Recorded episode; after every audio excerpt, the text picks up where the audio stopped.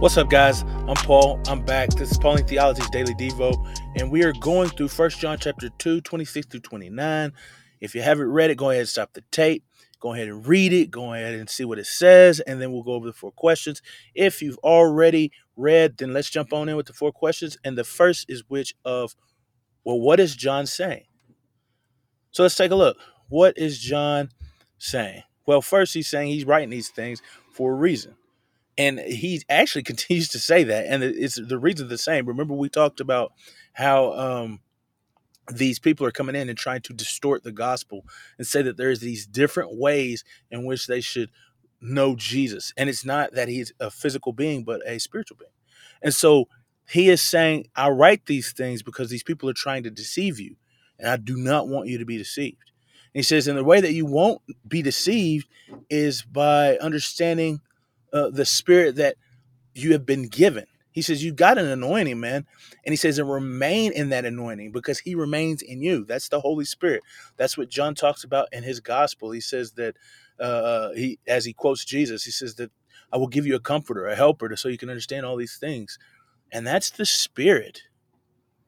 And he says, and this this spirit that he's given you will teach us all these things, man. And it is truth, and it is not a lie. And so remain in that truth, or remain in his spirit, the spirit of truth.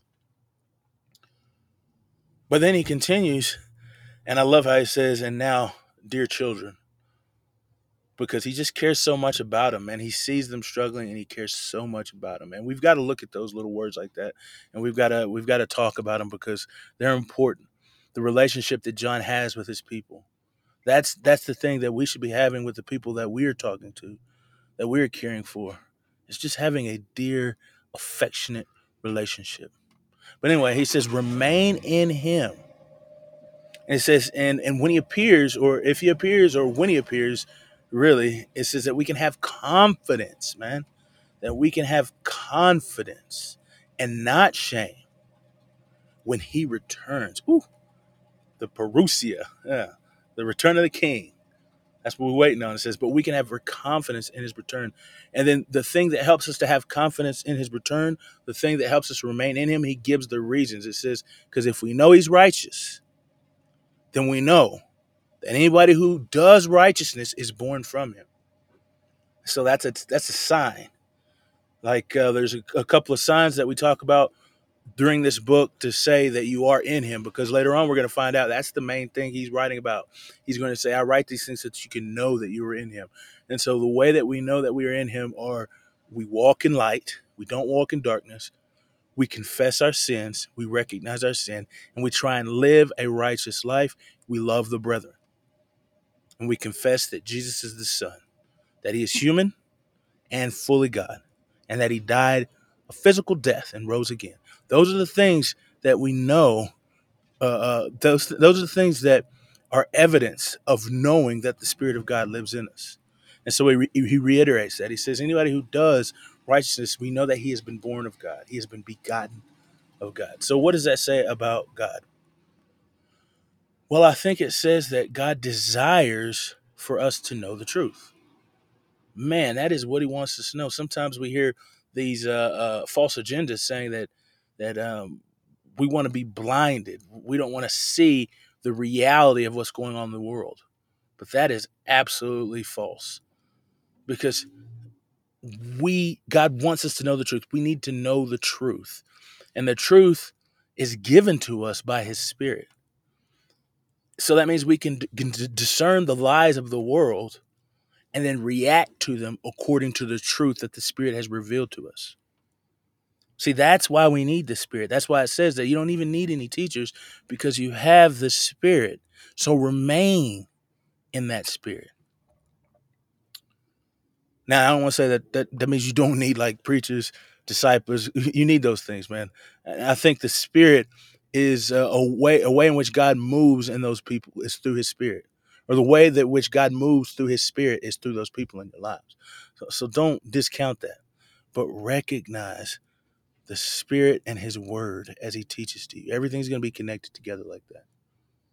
What does it say about man? Well, I think that we can know the truth. We can know it, man. It's not like it's far off, that it is lofty and in a way fleeting that we can't understand or it's non-comprehensible. That's not true. God wants us to know the truth. And that's why he gives us the spirit. But also I think that in that truth we must react to it. We must uh, have a um, we got to follow in on what we know, right? If you know something, you got to do something about it. Because we know the truth, we've got to walk in that truth. Because we know that he is righteous, we also have to walk righteously. Because we know that he loves, we also have to love.